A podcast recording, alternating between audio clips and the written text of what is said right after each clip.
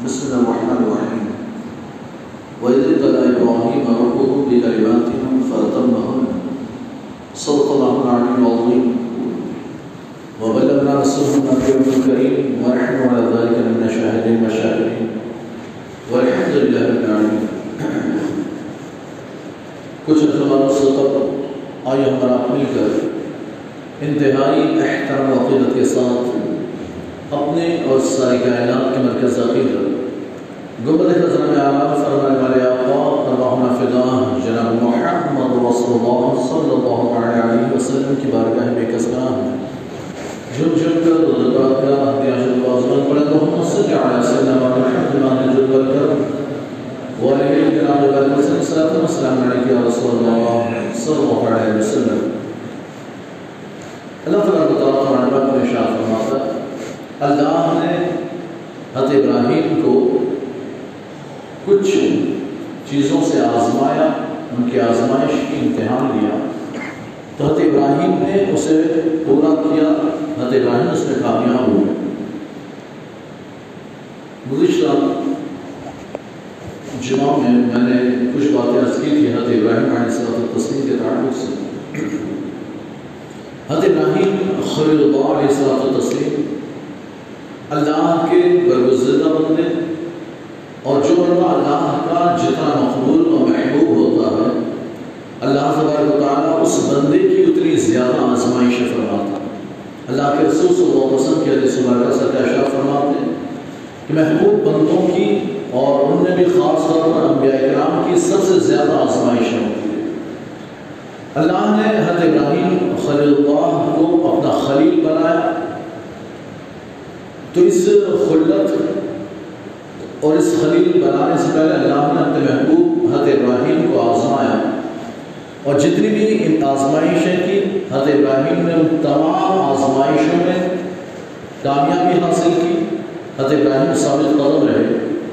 کوئی ایک بھی امتحان ایسا نہیں کہ جہاں حضرت ابراہیم کے پیر لڑکڑائے ہیں آپ پیچھے ہٹے ہوں، بلکہ ہر ہر آزمائش میں، چاہے وہ جان کی آزمائش ہو، مال کی آزمائش ہو، خاندان اور گھر والوں کی آزمائش ہر آزمائش میں کامیاب پہلا مرحلہ یہ ہے کہ آپ کے گھر والے جہاں آپ کی پرورش ہوئی، وہ آپ کے مخالف، وہ دشمن، آپ کی پوری قوم دشمن۔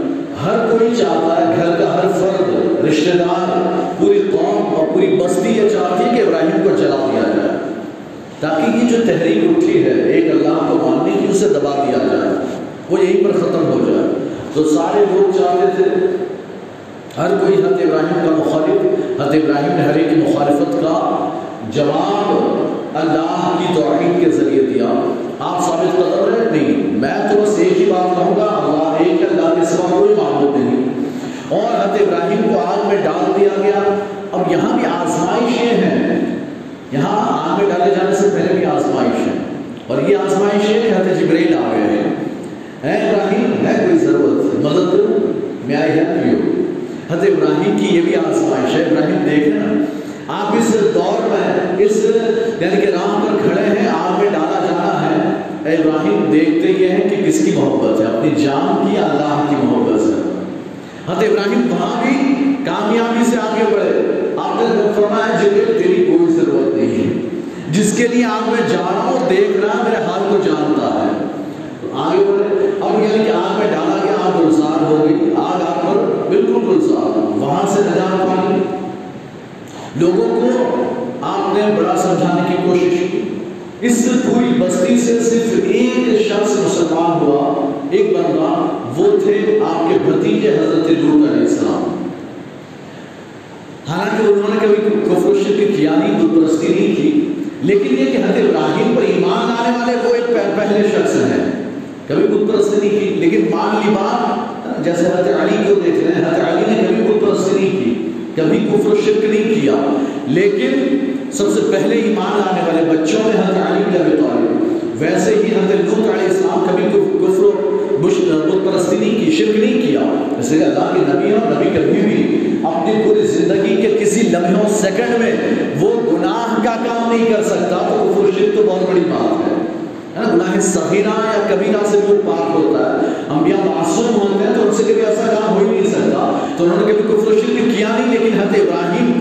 ایمان لانے والے سب سے پہلے حضرت لوت علیہ السلام ہیں جو آپ کے بتیجے تھے آپ کی بیوی ہے حضرت سارا علیہ السلام دیکھا یہ قوم سمجھنے والے نہیں ہے تو پھر آپ نے وہاں سے کوچ کیا آگے بڑھے اور آپ جا رہے ہیں انی غالب اللہ میں اللہ کے لیے جا رہا ہوں اور جا رہا ہوں تو کہاں پتہ نہیں کہ کہاں جاؤں گا پتہ نہیں کہ کہاں جاؤں گا اللہ مجھے ہدایت عطا فرمائے گا اللہ رہنمائی فرمائے گا لیکن پتہ نہیں کہ کہاں جانا نکل کھڑے ہوئے ایک بستی میں پہنچے وہاں قیام کیا پھر دوسری بستی گئے وہاں قیام کیا وہاں لوگوں نے دعوت کی یہ یعنی کہ پورے سفر میں دعوت کا کام جاری ہے ہر بستی میں پہنچتے ہیں دعوت دیتے ہیں لوگوں کو سمجھاتے ہیں توحید کا درس دیتے ہیں کچھ دن کچھ مہینے قیام کرتے ہیں پھر آگے بڑھتے ایسے بڑھتے بڑھتے آپ بیت المقدس کی سرزمین تک پہنچے۔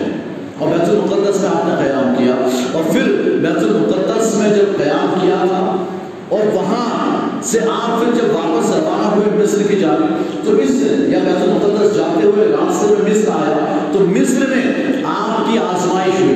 مصر میں پھر دوبارہ آزمائش ہو گئی۔ کیا آزمائش؟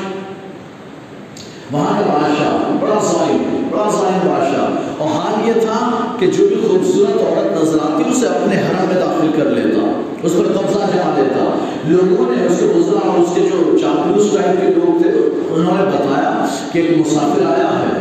مصر میں مسافر آیا، اس کی بیوی بہت خوبصورت ہے، بڑی حسین و جمیل ہے۔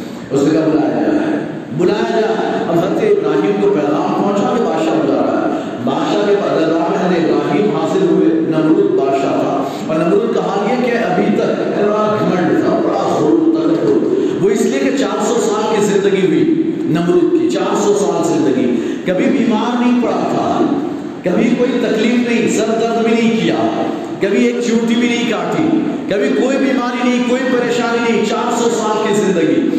تو اس بڑا گھمنڈ اور تکبر تھا اور اس گھمنڈ اور تکبر نے خدائی کے دعوے پر مجبور کیا۔ سمجھتا تھا میں خدا ہوں۔ اگر خدا نہ ہوتا تو بیمار پڑتا، سارے لوگ بیمار پڑتے، میں ہی تو ہوں۔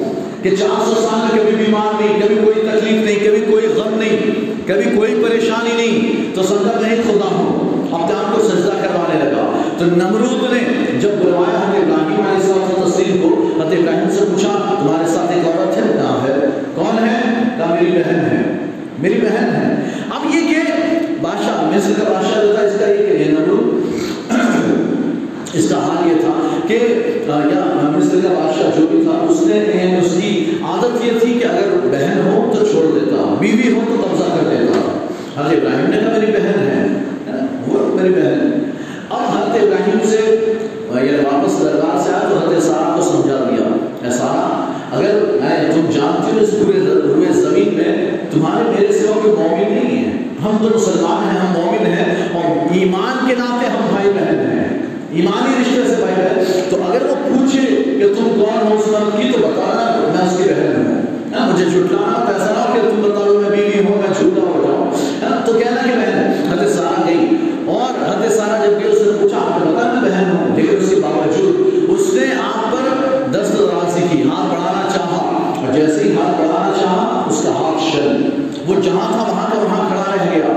بالکل یعنی پیرالسس کا حملہ ہوا جیسا تھا ویسا کھڑ کر رہ گیا اب وہ معافی مانگتا ہے معاف کر دو اے عورت معاف کر دے مجھے معاف کر دے دعا کرنا اچھا ہو جاؤ حضرت سارا نے دعا کی اور جیسے دعا کی اچھا ہو گیا بالکل نارمل جیسا تھا ویسا ہو گیا تو سوچا کہ ایسے ہی ہو سکتا ہے واپس ہاتھ بڑھانا چاہا واپس چل واپس سے پیرالسس کا حملہ پھر گر پڑا اب پھر رو رہا ہے معاف کر دو اب میں ہاتھ نہیں بڑھاؤں گا معاف کرو دس نہیں کروں گا۔ حضرت سارا نے پھر معاف کیا۔ پھر دعا کی، پھر اچھا ہو گیا۔ اس نے اپنے وزیر کو بلایا بے بیوقوف کس کس عورت کو لے آیا ہے؟ یہ انسان ہے یا شیطان؟ پتہ نہیں چلتا۔ ہاتھ بڑھاتا ہوں تو شر ہو جاتا۔ ہوں وہ خود شیطان تھا۔ حضرت سارا تو اللہ کی محبوب بندی تھی۔ حضرت ابراہیم علیہ السلام یہاں نماز کے لیے کھڑے ہو گئے۔ حضرت سارا گئی بادشاہ کے دربار میں اور حضرت ابراہیم علیہ السلام نماز کے لیے کھڑے ہوئے۔ اللہ نے حضرت ابراہیم کے لیے سارے حجابات ہٹا دیے ہیں۔ کم ایک کمرے میں بند ہیں، لیکن حضرت ابراہیم کو سارا منظر نظر آنے لگا ہے۔ وہ دیواریں پتھر کی تھی لیکن اللہ نے شیشے کی طرح آر پار دکھنے والی بنا دی ہے۔ حضرت ابراہیم جب حضرت سارا لوٹ کر آئی حضرت ابراہیم نماز ہی میں ہے۔ اور نماز میں اشارے سے پوچھتے ہیں، کیا ہوا؟ نماز میں پوچھتے کیا ہوا؟ حضرت سارا یہ پرانے زمانے پہلے کی امتوں میں نماز میں بات چیت کرنا جائز تھا۔ یہاں تک کہ امت مصطفیٰ میں بھی۔ صحابہ اکرام ابتدا نماز پڑھتے تو بات چیت کرتے تھے ادھر ادھر دیکھ بھی لیتے تھے، دیکھتے بھی تھے، ہے نا؟ آپ نے سنا ہوگا، ایک صحابی جو ہے، وہ آئے چلتے چلتے نابینا صحابی تھے اور گڈھے میں گر گئے اور گڈھے میں گرے تو سارے صحابہ دیکھ کر ہنس رہے ہیں۔ کچھ نے ہنس دیا، زور سے ہنس دیا۔ سرکار نے نماز کے بعد فرمایا کہ جس نے بھی زور سے ہنسا، جائے وضو کرے، دوبارہ نماز پڑھے۔ جائے وضو کرے دوبارہ نماز پڑھے حالانکہ ہنسنے سے وضو نہیں ٹوٹتا، لیکن نماز میں ہنسو تو ٹوٹ جائے گا۔ نماز تو ٹوٹ جائے گا۔ ویسے کتاب کی ہنسو نہ نہیں ٹوٹے گا۔ لیکن نماز میں سے اب یہ سزا ہے، وضو تو نہیں ٹوٹنا۔ لیکن یہ سزا ہے کہ جب وضو کرو دوبارہ اور دوبارہ سے نماز ادا کرو، پھر سے نماز پڑھو۔ تو اب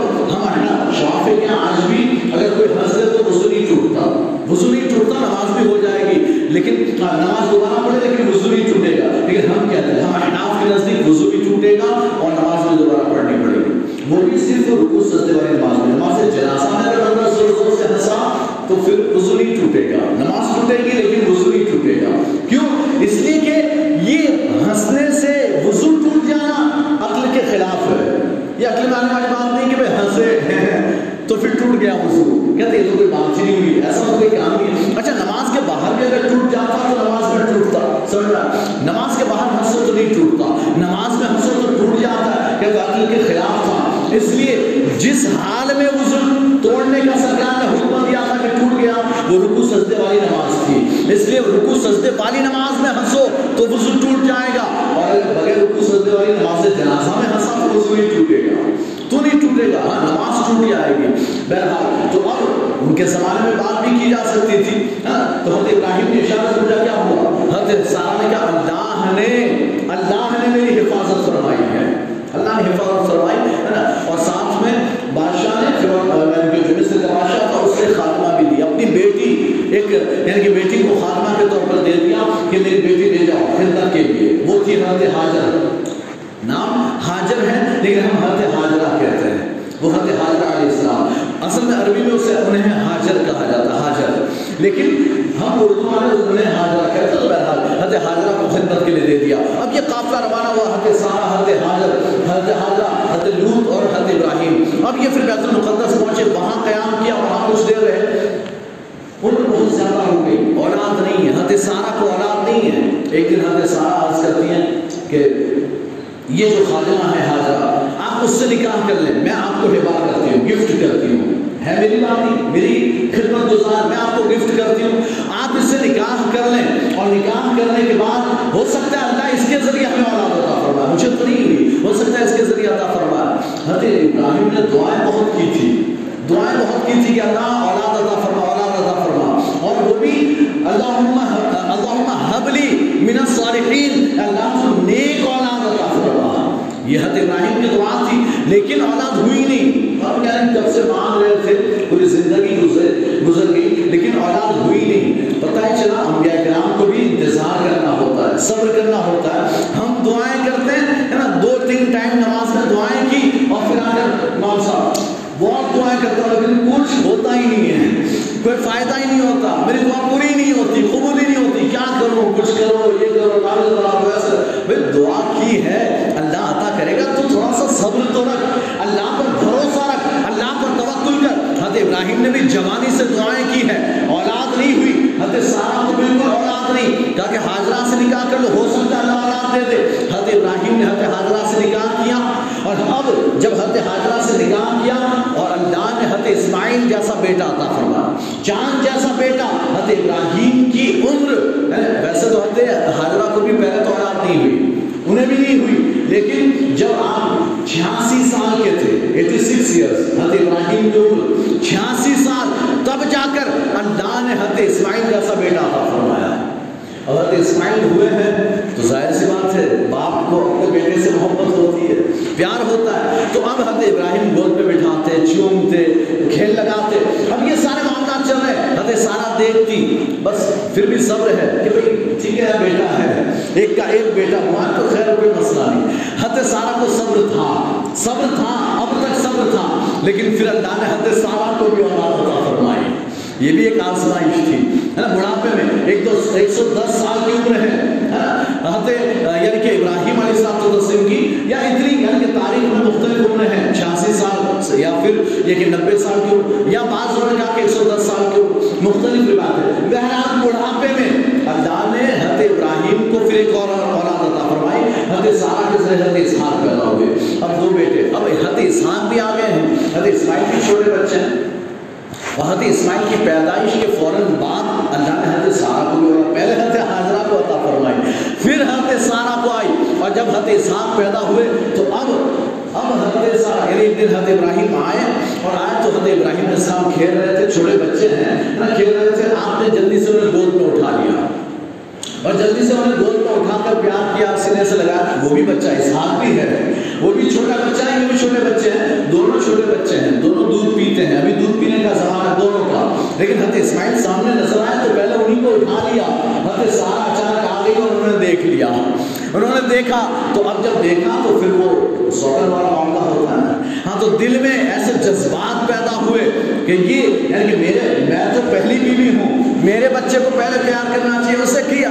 اسے اٹھا کے پیار کر آپ نے کہا کہ اب یہ میرے ساتھ نہیں رہ سکتی۔ اب یہ میرے ساتھ نہیں رہ سکتی، اس کو کہیں اور چھوڑ کر آؤ۔ اب یہ کہ حضرت سارا نے کہا تو ٹھیک تھا۔ اللہ نے بھی حکم نازل کیا، ابراہیم، حاجرہ اپنے بیٹے اسماعیل کو جاؤ چھوڑ کر آؤ۔ چھوڑ کر آؤ۔ اب یہ کہ کہاں چھوڑنا ہے؟ اللہ نے سارا ایڈریس بتا دیا۔ تمہیں فرا میدان میں لے جا کر چھوڑ کر آنا۔ تو بیت چلے مکہ تک پہنچے اور مکہ لے جا کر یعنی یہ کوئی چھوٹا موٹا یہ نہیں کہ یہاں سے سورت پہنچ گئے بھرو چندہ پہنچ گئے اتنا نہیں ہے، پوری کنٹری چینج ہو گئی ہے۔ کہاں بیت المقدس ملک شام میں اور کہاں مکہ مکرمہ؟ یعنی کہ آٹھ سو، نو سو سال مہینے آٹھ سو، نو سو کلومیٹر کا فاصلہ ہو گیا۔ ہے آٹھ سو نو سو کلومیٹر کا فاصلہ اتنی دور اور جہاں خانہ کعبہ ہے، وہاں اللہ نے فرمایا، یہاں تمہیں ان کو چھوڑنا ہے۔ اب یہ ایسا، ایک تو تھا کسی بستی، گاؤں، شہر میں چھوڑ کر آتے۔ نہیں، اللہ نے فرمایا، یہاں چھوڑو۔ یہ علاقہ ایسا ہے، ایک ایسا ٹیکرا بنا ہوا ہے۔ ایک ایسا ٹیکرا بنا ہوا ہے، جہاں آج خانہ کعبہ ہے۔ وہاں خانہ کعبہ نہیں تھا، حضرت آدم کے زمانے میں تھا، لیکن پھر گر گیا اور بالکل نشان صاف ہو گئے۔ ایک یعنی کہ ٹیکرے جیسا تھا۔ وہیں پر حضرت ابراہیم علیہ السلام نے اپنی بیوی حاجرہ اور حضرت اسماعیل کو چھوڑا۔ ایک پانی کا مشکیزہ کھجور کی ایک تھیلی دی ہے اور واپس پلٹ کر جانے لگے۔ حضرت حاجرہ دامن پکڑا۔ اے شوہر، کہاں؟ اے اللہ کے خلیل، کہاں جا رہے ہیں ہمیں چھوڑ کر؟ حضرت ابراہیم کچھ نہیں کہتے ہیں چلتے جا رہے ہیں، خاموشی کے ساتھ ہاں؟, ہاں، دوسری بیوی ہو تو گرم دوسری بیوی ہوتی تو پتہ نہیں کیا کیا اس گالیاں دے چکی ہوتی۔ لیکن حضرت حاجرہ بالکل صبر کے ساتھ واپس آواز دے دیا، شوہر ہمیں چھوڑ کر کہاں جا رہا ہے؟ اللہ کے خلیل، ہمیں چھوڑ کر کہاں جا رہا ہے؟ کیا یہ اللہ کا حکم ہے؟ حضرت ابراہیم نے بس اتنا جواب دیا پلٹ کر ہاں منہ بھی نہیں گھمایا۔ پلٹ کر دیکھا نہیں، صرف اتنا کہتے ہوئے جانے لگے ہاں اللہ کا حکم ہے۔ تو حضرت حاضرہ نے پیچھے سے جواب دیا تھا، اگر یہ اللہ کا حکم ہے، تو اللہ ہمیں ضائع نہیں فرمائے گا اللہ ہماری حفاظت فرمائے گا پھر کوئی ٹینشن نہیں حضرت ابراہیم بغیر پلٹے چلتے رہے چلتے رہے بہت دور پہنچے ایک پتھر بڑی سی چٹان تھی، اس کے پیچھے آئے اور پھر پلٹ کر دیکھتے اپنی بیوی بچے کو۔ پلٹ کر دیکھا، چپکے سے دیکھا کہ ہم دونوں وہاں بیٹھے ہوئے ہیں۔ ایک درخت تھا، بخاری شریف کی روایت سرکار فرماتے ایک درخت کے نیچے بٹھایا تھا۔ جہاں آج کھانے کعبہ، وہاں میں ایک درخت یعنی اگایا تھا، اسی کے نیچے بٹھایا تھا۔ دور سے دیکھا ہم دونوں بیٹھے نے دعا کی، اے اللہ، میں نے اپنے بیوی بچوں کو اس وادی غیر زی ذرا میں بسا دیا ہے۔ انی اسکن کو میری ضروری کیا تھی۔ میں نے اپنی اولاد کو، اپنے گھر والوں کو اس وادی غیر زی ذرا میں بسایا۔ اے اللہ، تو لوگوں کے دل ان کی طرف مائل فرما دے۔ یہاں بستی تو ہے نہیں، ایک انسان تک نہیں، پرندہ درندہ کچھ نہیں۔ اے اللہ، لوگوں کے دل ان کی طرف مائل فرما اور تو انہیں اپنی جانب سے رزق عطا فرما یہاں تو کچھ نہیں ہے کھانے پینے کا کوئی ساز و سامان نہیں۔ کھجور کی ایک تھیلی اور پانی ہے وہ بھی پورا ہو جائے گا۔ حضرت ابراہیم بھی جانتے کہ ختم ہو جائے گا۔ دعا کی اللہ تو اپنی جانب سے انہیں رزق عطا فرما۔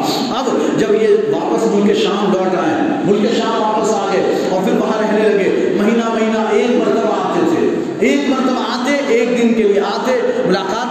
ملاقات کرتے واپس ملک شام چلے جاتے یہ حال ہے۔ حضرت ابراہیم علیہ السلام تسلیم کا۔ حضرت اسماعیل یہاں پر یعنی کہ ابھی کچھ دن ہوئے تھے۔ کھجور بھی ختم، پانی ختم۔ کچھ دن تو صبر کیا۔ لیکن اب حضرت حاجرہ کے پاس کچھ نہیں۔ بچہ پیاسا ہے۔ کیا کیا جائے؟ پانی بھی نہیں ہے۔ کھانے کو کھانا بھی نہیں۔ حضرت حاجرہ کے پاس دودھ بھی نہیں۔ تو کیا کیا جائے؟ حضرت حاجرہ بچے کی پریشانی اور روتا کر اسے تڑپتا دیکھ کر آپ پانی کی تلاش میں جاتی ہے دوڑتی ہوئی جا رہی ہے سوچتی ہے کہ تھوڑا سا اونچائی پر جاؤ اونچی جگہ پر، تھوڑی پہاڑی پر چڑھ کر دیکھو ہو سکتا ہے دور کہیں کوئی پرندہ اڑتا نظر آ جائے، کہیں پانی کے نشان نظر آ جائے، کوئی انسان یا کوئی بستی نظر آ جائے۔ آپ صفا پر چڑھ گئی ہیں، پہلے صفا پر چڑھی، چڑھ کر چاروں طرف نظر دوڑائی، پھر دوڑتی ہوئی آئی۔ اور جب دوڑتی ہوئی آئی تو نیچے نالا ہے، نیچے نشبی علاقہ، زمین جھکی، نیچے کی نالے کی زمین ہے۔ پہنچی، بچہ نظر نہیں آتا، تو دوڑنا شروع کیا اور جب دوڑتی گئی، مروا تک پہنچی، بچہ نظر آنے لگا۔ اب آپ پھر نارمل چال میں چلتی ہے، مروا پہاڑی پر چڑھتی ہے۔ اسی طرح سات چکر لگائے آخر کار ساتویں چکر میں مروا پہاڑی پر کھڑی تھی اور پھر چاروں طرف دیکھا، کوئی نظر نہیں آتا۔ پھر اسماعیل کی طرف دیکھا دیکھا بچہ شانت ہو چکا ہے۔ بچہ خاموش ہو گیا اور پانی جیسا چمک رہا ہے دوڑتی ہوئی آئی اور آ کر دیکھا تو جہاں بچہ ایڑیاں رگڑ رہا تھا، وہاں سے پانی کا چشمہ ابل رہا ہے۔ وہاں سے پانی ابل آیا ہے۔ آپ نے جلدی سے ریت کو سمیٹا اور سمیٹ کر وہاں ایک منڈیر ایک راؤنڈ بنا دیا تاکہ پانی بہ کر پانی ضائع نہ ہو جائے، پانی جمع رہے تاکہ پانی کام آ سکے، اس پانی کو استعمال کیا جا سکے۔ حضرت حاضرہ نے گھیر دیا اور جب پانی کو گھیرا، خود بھی چلو سے پانی پیا ہے۔ اب پانی جیسے جیسے چلو لیتی جا رہی ہے، پانی یعنی یہ نہیں کتنا آیا اور اب یہ ختم ہو جائے گا، پانی بڑھتا جا رہا ہے۔ وہ ایک چلو پانی لیتی، پانی اور جوش میں نکل رہا ہے، پانی بڑھتا ہی جا رہا۔ اب حد حاضرہ کو لگا، یہ پانی منڈیر توڑ کر، میرا راؤنڈ توڑ کر آگے بڑھے گا۔ تو پھر پانی بیکار ہو جائے گا، پھر زمین میں جذب ہو جائے گا۔ اسے روکنے کے لیے آپ نے کہا تھا، زم زم اے پانی، رک جا رک جا۔ کہتے اللہ کے رسول اشان فرماتے ہیں، اللہ ان میں اسماعیل پر رحم فرمائے۔ اگر انہوں نے زمزم نہ کہا ہوتا تو پوری دنیا میں یہ زمزم کا پانی، یہ پانی پوری دنیا میں ایک جاری چشمے کی طرح بہتا، ایک ندی کی طرح بہتا۔ اور آج تک پوری دنیا میں لوگ اس کا پانی پیتے، لیکن انہوں نے زمزم کہا تو پانی رکا، کبھی کم نہیں ہوا ختم کبھی نہ ہوا لیکن کبھی وہاں سے بڑھ کر آگے بھی نہیں بڑھا۔ کبھی وہاں سے اتنا زیادہ نکل کر نکلا نہیں، اتنا جوش نہیں مارا کہ باہر نکل کر بہنا شروع ہو جائے۔ اب وہ پانی وہی رہتا ہے۔ اب جتنا یوز کرو، پانی پھر آ جائے گا۔ جتنا استعمال کرو، پانی پھر نکل آئے گا۔ لیکن اسی دائرے میں پانی رہتا ہے، اسی کنویں میں پانی موجود رہتا ہے۔ اور آج تک وہ زمزم، آج بھی وہ کنواں حضرت ابراہیم حضرت اسماعیل علیہ السلام اور حضرت ابراہیم نے کھولا تھا۔ اس کے بعد جب یہ بند ہو گیا تو دوبارہ سرکار کے دادا حضرت عبد المطلب نے اسے دوبارہ کھود کر اسے جاری کیا۔ اور آج تک وہی کنواں جو حضرت عبد المطلب نے کھولا تھا، آج بھی موجود ہے۔ ہم اب آج کل یعنی کہ ہے تو بالکل خانہ کعبہ کے بازو میں، بالکل خانہ کعبہ کے بازو میں ہے۔ لیکن حال یہ ہے کہ اب وہاں بند کر کے۔ وہاں تو ماربل لگا دیا، اوپر سارا نیچے کنواں ہے لیکن اس سے لائن لے کر بہت دور وہاں جا کر یعنی کہ اس کو پانی کو اسٹور کیا جاتا ہے۔ وہیں سے سارے لوگ پانی لیتے ہیں، وہیں سے سارا پانی پورے حرم میں پھیلتا ہے۔ پورے حرم میں وہیں سے پانی آتا ہے۔ تو اللہ تبارک و تعالیٰ نے اپنے بندے ابراہیم کی آزمائش کی اور ان آزمائشوں میں حضرت ابراہیم کھڑے اترے ہیں۔ کامیاب ہوئے۔ حضرت حاجرہ کی وہ ادا کے ساتھ چکر لگائے۔ لیے زندہ فرما دی ہے۔ قیامت تک حاجی جب بھی حج کرنے جائے گا، وہ صفا مروا کی پہاڑیوں کے چکر لگائے گا۔ اللہ نے اسے اپنی نشانی بنایا۔ ان صفا والمروہ من شعائر اللہ۔ کہہ کر اللہ نے صفا مروا کو، پہاڑیوں کو اپنی نشانی بنا لیا۔ یا زمزم کا جو کنواں ہے، اس کے پانی کو اللہ کیسا بابرکت کہ اس میں غذائیت بھی اور شفا بھی ہے۔ اللہ نے دو انعام عطا فرمائے، اس میں غذا بھی ہے، شفا بھی۔ اگر کوئی بندہ اسے کھانا نہ ملے، وہ سالوں سال صرف زمزم کا پانی پیتا رہے، تو اسے کبھی بھوک کی اور کھانے کی ضرورت پیش نہیں آئے گی۔ وہ زمزم کے پانی پر زندہ رہ سکتا ہے۔ اس لیے زمزم کا پانی پیو تو بندے کی پیٹ کی بھوک بھی مٹ جاتی ہے۔ اور یہ زمزم، اس میں اللہ نے شفا عطا فرمائی۔ جو بھی بیمار اس زمزم کے پانی کو پیے اللہ اسے شفا عطا فرما دیتا ہے بلکہ اللہ کے رسول فرماتے ہیں کہ اس پانی کو پیتے وقت بندہ جو نیت کرے، اللہ وہ نیتیں اس کی پوری فرما دیتا ہے۔ جو دعا کرے، وہ پوری فرماتا ہے۔ اللہ نے یہ ان کے خلوص اور ان کی للہیت کی وجہ سے اللہ نے انہیں یہ انعام عطا فرمایا۔ اور آگے کی جو آزمائش ہے انشاءاللہ، وہ آئندہ جمعہ میں ہم انشاءاللہ بیان کی جائے گی۔ وآخر دعوانا الحمدللہ السلام علیکم۔